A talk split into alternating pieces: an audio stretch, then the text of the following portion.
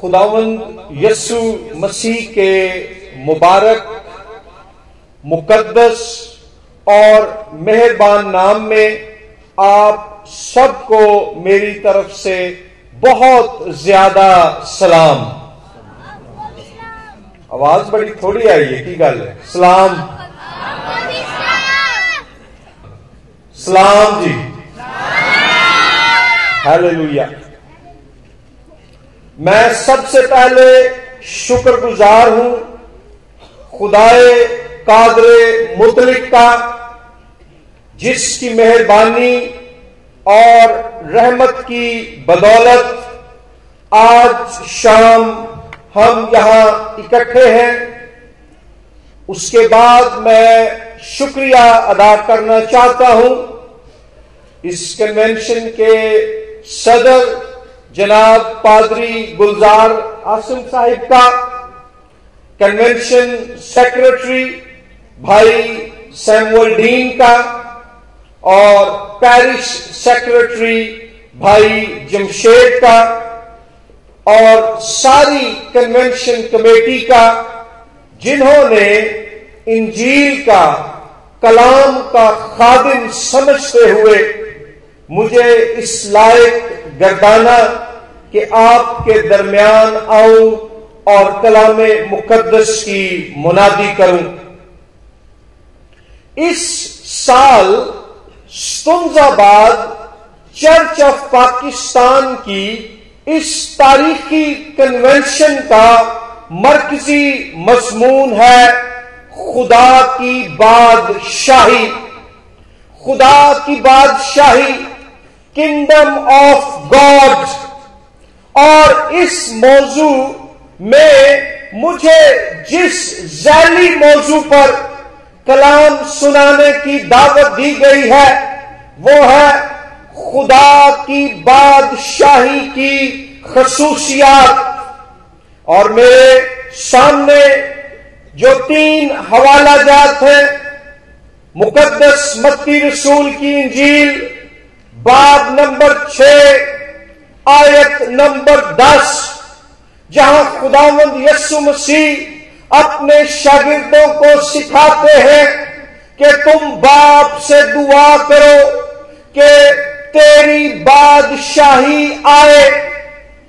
फिर बादशाही की खसूसियात के ताल्लुक से जो इकतबास हमारे सामने है रूमियों के नाम का खत मुकदस पौलुस रसूल की तरफ़ से बाब नंबर चौदह, आयत नंबर सत्रह और अठारह, जहाँ मुकदस पौलुस रसूल खुदा की बादशाही की तीन इंतहाई अहम और बुनियादी खसूसियात को बयान करता है। नंबर एक राष्ट्रबाजी, नंबर दो मेल मिलाप, और नंबर तीन खुशी। और उसके बाद तीसरा इकतबास जो आज हमारे सामने है, पहला कुरिंथियों चौथा बाब और बीसवीं आयत, जहाँ मुकदस पौलुस रसूल बयान करता है कि खुदा की बादशाही की जो चौथी खूबी आज हम देखेंगे कि उसकी बादशाही कुदरत पर मौकूफ है। मुराद ये है कि खुदा की बादशाही में कुत है, इलाही ज़ोर है, इलाही ताकत है। सो आज का ये पैगाम इन चार बुनियादी खसूसियात पर मुर्तकिज होगा। खुदा की बादशाही की रास्तबाजी। नंबर एक, खुदा की बादशाही में मेल मिलाप।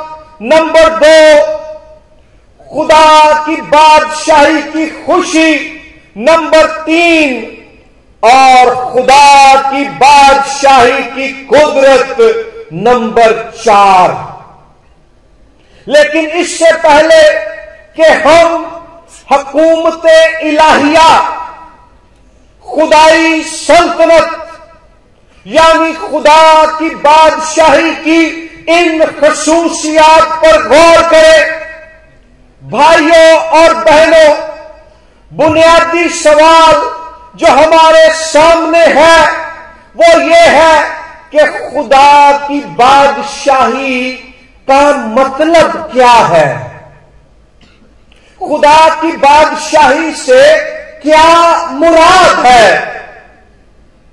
बाइबल मुकद्दस की तालीम के मुताबिक खुदा की बादशाही से मुराद है आसमान और ज़मीन में पूरी कायनात में खुदा की हुक्मरानी, खुदा का इख्तियार और खुदा की हकूमत।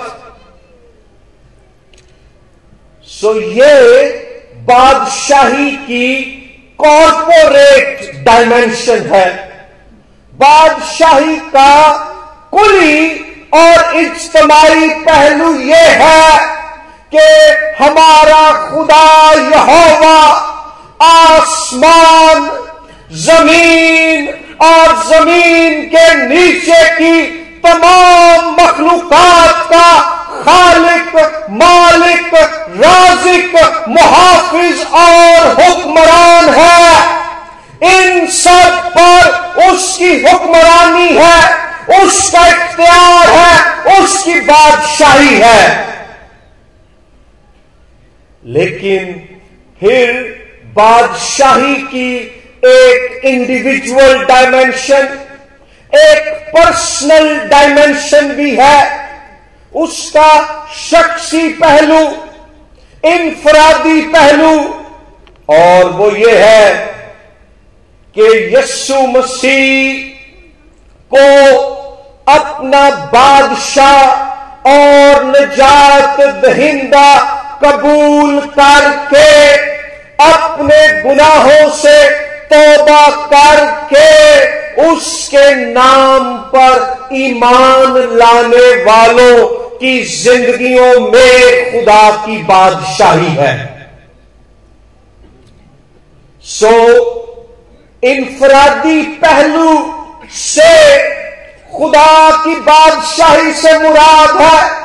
इंसानों की जिंदगियों में खुदा की मर्ज़ी की हुक्मरानी। इंसानों के दिलों, उनकी सोचों, उनके इरादों और उनके कामों पर खुदा की हकूमत, उसका कब्जा और उसका इख्तियार। सो वो लोग जो खुदामंद यस्सु मसीह पर ईमान रखते हैं और अपनी जिंदगियाँ उन्होंने खुदा के फजल और उसके पाक रूह की मदद से खुदावंद यस्सु मसीह के ताबे कर दी है और उसे अपनी सोचो अमल का बादशाह और हुक्मरान बना लिया है। वो खुदावंद यस्सु की बादशाही में ज़िंदगी गुजार रहे हैं। क्या आज शाम यहाँ जो बहने, भाई, बुज़ुर्ग और बच्चे बैठे हैं, आपकी जिंदगियाँ यस्सु की बादशाही के मतहत हैं या नहीं? क्या आपकी नीयत और अमल। सोच और काम पर बादशाहों के बादशाह और खुदावंदों के खुदावंद यस्सु मसीह नासरी की मर्ज़ी की हुक्मरानी है या नहीं? अगर आपकी जिंदगियाँ खुदावंद यस्सु मसीह के इख्तियार, हकूमत और मर्ज़ी के ताबे हैं तो फिर आप उसकी बादशाही के लोग हैं। और अगर ऐसा नहीं है तो फिर आप शैतान और तारीकी की बादशाही के कब्जे में है।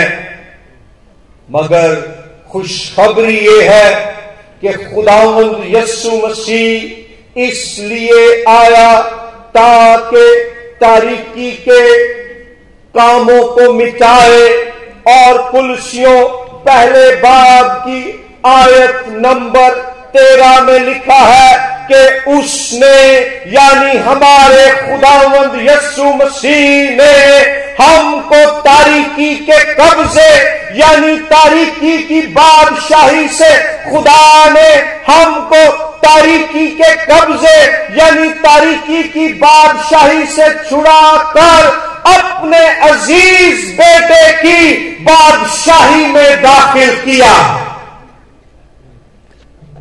अगर आप खुद को मसीह के ताबे कर दें तो आप तारीकी, यानी शैतान, गुनाह और मौत के कब्जे, यानी उसके इख्तियार, उसकी बादशाही से छूट कर खुदा के बेटे की बादशाही में दाखिल हो जाएँगे। यहूदी लोगों में यह तस्वुर था कि एक वक्त आएगा जब खुदा अपने मसीहा को और अपने पाक रू को भेजेगा और खुदा के मनसूब बादशाह, उसके मिशाया इब्रानी ज़ुबान में और क्रिस्टोस यूनानी ज़ुबान में, यानी उसके मसा किए, चुने और मुकर्र किए हुए बादशाह और निजात दहिंदा की आमद के साथ और फिर उसके पाक रू के नाजिल होने के साथ इस दुनिया में और खास तौर पर यहूदियों में खुदा की बादशाही का आगाज़ हो जाएगा। लेकिन एक गलती भी थी जिस पर वो कायम थे पहली सदी में। वो ये थी कि उनका ख्याल था कि जब खुदावंद खुदा की तरफ़ से मंसूब बादशाह और निजात दहिंदा आएगा तो वो कौम इसराइल का सियासी और फौजी हुक्मरान होगा और वो इसराइली कौम को रूमियों की बादशाही से, जो तिरसठ कबल मसीह से मुल्क इसराइल में कायम हुई थी, वो उन्हें रूमियों की बादशाही से निजात देगा। वो रूमी हुकूमत के खिलाफ जंग लड़ेगा। वो एक ज़बरदस्त फौजी जर्नल एक ताकतवर जंगी लीडर और एक होनहार सियासी रहनुमा होगा। उनका एक फिरका था, असीनी फिरका। असीनियों का यह कहना था कि जब खुदा की तरफ़ से वादा किया गया और उसके रूह से मसा किया गया बादशाह आएगा। और कौम इसराइल और इस ज़मीन पर खुदा की बादशाही कायम करेगा। तो वो जंग लड़ता लड़ता और तलवार चलाता चलाता मौजूदा इटली के शहर रोम में जो उस दौर में रूमी सल्तनत का दारुल हुकूमत था, वो वहाँ पहुँच जाएगा।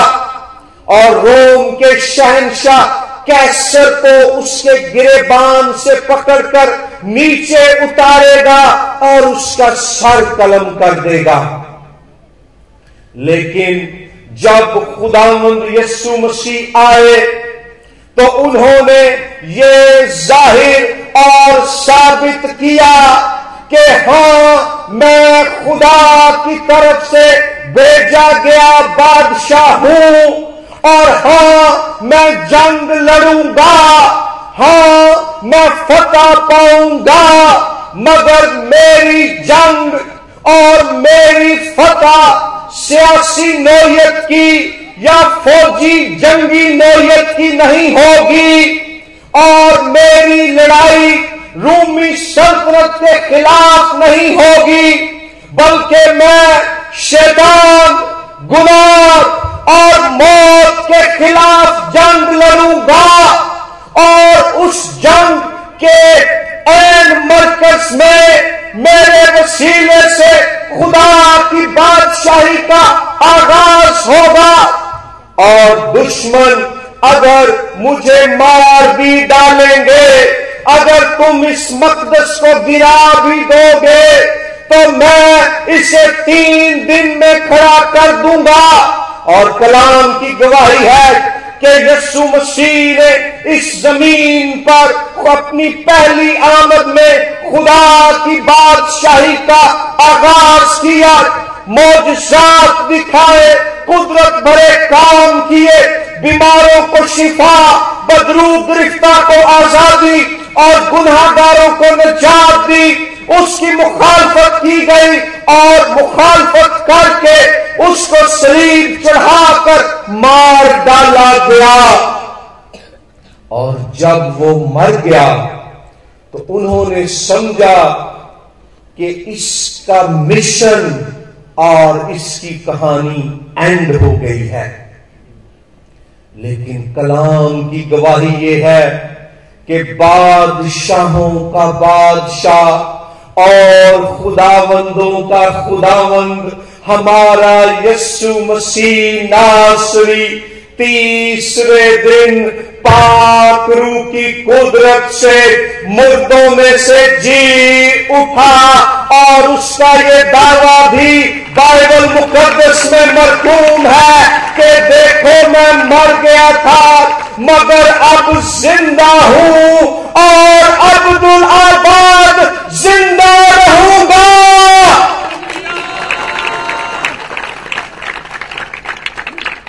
और फिर मुर्दों में से ज़िंदा होकर वो आसमान पर चालीस दिन बाद उठा लिया गया और मरकज की इंजील सोलवे बाब की आखिरी आयात बताती है कि वो आसमान पर खुदा के दहने हाथ उसके तख्त पर बैठा हुआ बादशाही कर रहा है और उसकी ये बादशाही अब तक कायम रहेगी और उसने शैतान गुना और मौत की तमाम तारीख कुतों को शिकस्त दे दी है।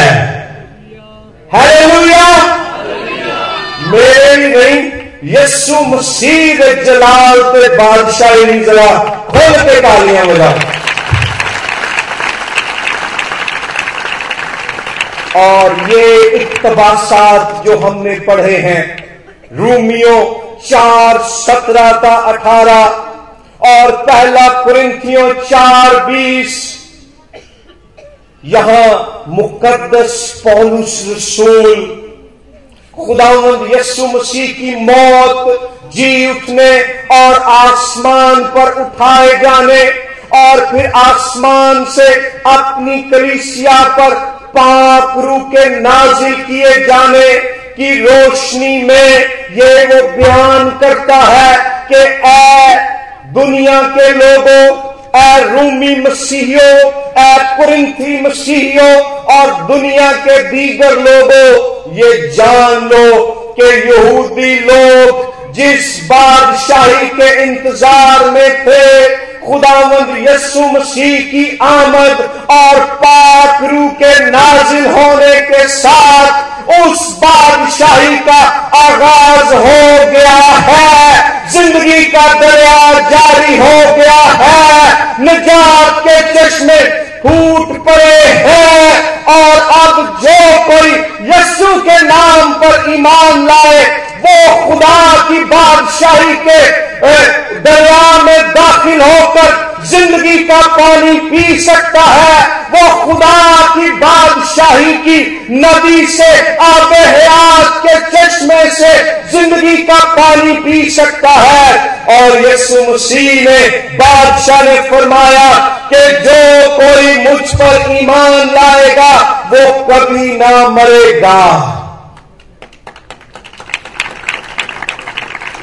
यानी वो हमेशा की ज़िंदगी खुदा की बादशाही में दाखिल हो जाएगी। दाखिल हो जाएगा।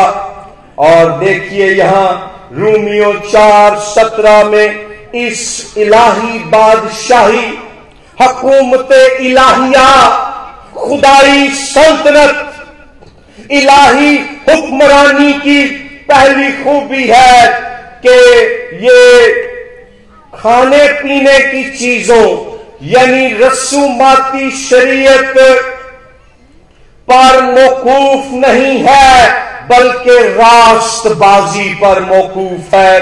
अंग्रेज़ी ज़ुबान में है राइचियसनेस और यहाँ यूनानी ज़ुबान में राष्ट्रबाजी के लिए लफ्ज इस्तेमाल हुआ है, डी कायसूने जो कि पहली सदी में यूनानी ज़ुबान में एक कानूनी इस्तलाह थी। इसका वर्ग, इसका फेल है। डी कायू अगर किसी मुलजिम को अदालत में पेश किया जाता और जज उस मुलजिम को अदालत से बरी कर देता, जज उस मुलजिम को बेकसूर करार दे देता जज उस मुलजिम के बारे में ऐलान कर देता कि ये मुलजिम बेगुनाह है। तो वो कहते कि इसको राष्ट्रबाजी हासिल हो गई है। इसको राइचियसनेस जस्टिफिकेशन डी कायसूने मिल गया है। पॉलुस रसूल बताता है यहाँ कि जो यस्सु बादशाह बादशाहों के बादशाह के नाम पर ईमान लाते हैं।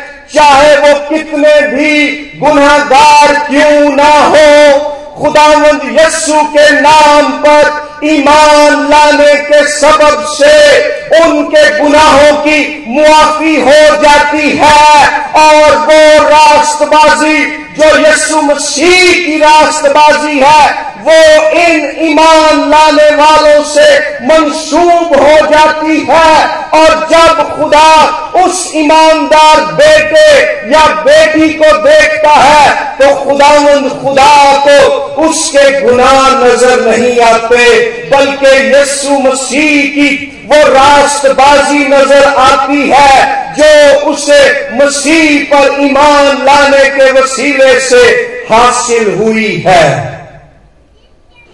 इसको हम थियोलॉजिकली इलाहियाती तौर पर इंप्यूटेड राइचसनेस मंसूब राष्ट्रबाजी भी कहते हैं। और इसका मफहूम कुछ ये है कि जेड़ी नेकी ते राष्ट्री वाली ज़िंदगी। मैं ते तुसी गुजारनी सी ना साड़ी खातिरों खुदावंद यसु मसीह ने गुजारी। ते साडे गुनावा, ते बदियाँ की जेड़ी सजा सानू मिलनी सी ना ओ सलीब पे यसु मसीह ने लली ते होया की है कि साडे सारे पाप बदियाँ ते ओना दी सजा खुदा ने सलीब पे यसु मसीह ने खाते च पा दी ते यसु मसीह की पाकीजगी ते राष्ट्रबाजी खुदा ने साढ़े नाल जोड़ दी इसलिए असी खुदा की अदालत च यसु मसीह दे कफारे ते ईमान लियान की वजह नाल, खुदा की रहमत फजल दे बायस बरी करार दिते गए हैं। बे इल्ज़ाम और रास्तबाज करार दे दिते गए हैं। इन क्या जाता है जुडिशल राइटियसनेस अदालती रास्तबाजी, अदालती बरीयत यसु मसीह ने सलीब पर जान देकर हमारे लिए खुदा के हजूर, गुनाह की सजा से बरी होने का इंतज़ाम कर दिया और अब जो बेटा या बेटी उसके नाम पर ईमान लाते हैं, वो खुदामंद यस्सु के कफारे के बायस बाप की तरफ़ से रास्तबाज ठहराए जाते हैं। यानी बाप की तरफ़ से गुनाह की अदालत और सजा से बरी करार दे दिए जाते हैं।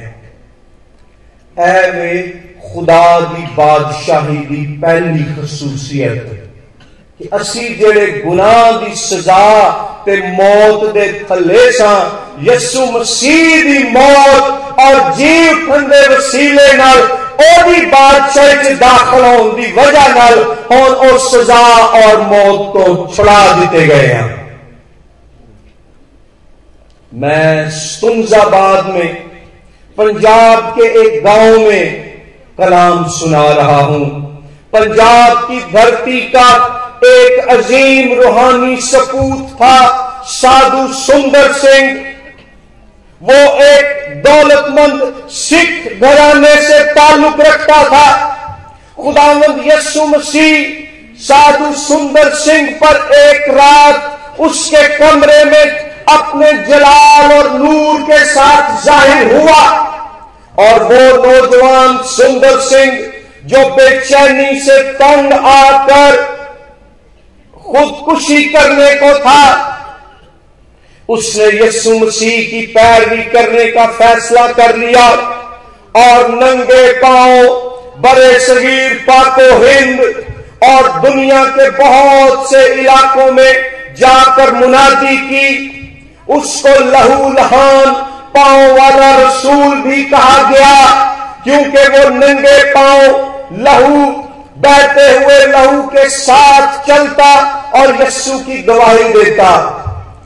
एक दफ़ा एक पिंड चो गुजरन दिया सी स्तुंजाबाद वर्ग ही बड़ा सोना पिंड सी उन्हें वेख्या कि एक हिंदू भगत है ते ओ ना एक मंजी दे उत्ते किल विछा के ना ते किलों की नोकदार सैड उतले वाले पासे करके नंगी कमर दे नाल नंगे लक दे नाल ओदे लेटिया हुआ ओदे लक तो लहू वगन दिया साधु सुंदर सिंह ने उन्होंने पूछा भगत जी तुम ये की करन दे हो उस भगत ने जवाब दिता साधु जी मैं सारी ज़िंदगी बड़े पाप किए ने बड़े गुनाह किए ने अपने आप इन्हों गुनाहों की सजा दे रहा ताकि खुदा वालों भगवान वालों मेरी मुआफी हो जाए,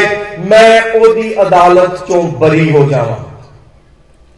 साधु सुंदर सिंह ने आगे से जवाब दिया, भगत जी, जेड़े गुनाहों की सजा अज तुम अपने आप किल चोक के दे रहे हो कई सौ साल पहला खुदामंद यस्सु ने तोड़ी खातिर अपने हथा के पैरों से ठकवा के अपने उत्ते लली हम तो अपने आप न सजा देने की लड़ नहीं। यस्सु मसीह दे रास्तबाजी बख्शना ते ईमान लिया की ज़रूरत है ताकि ओदी बादशाही की रास्तबाजी खुदा वालों तो मिल जाए। को ताली बजान लगा मेरे नहीं यसु मसीह दे कफारे, और बादशाही की रास्तबाजी की पूरी ताली बजाओ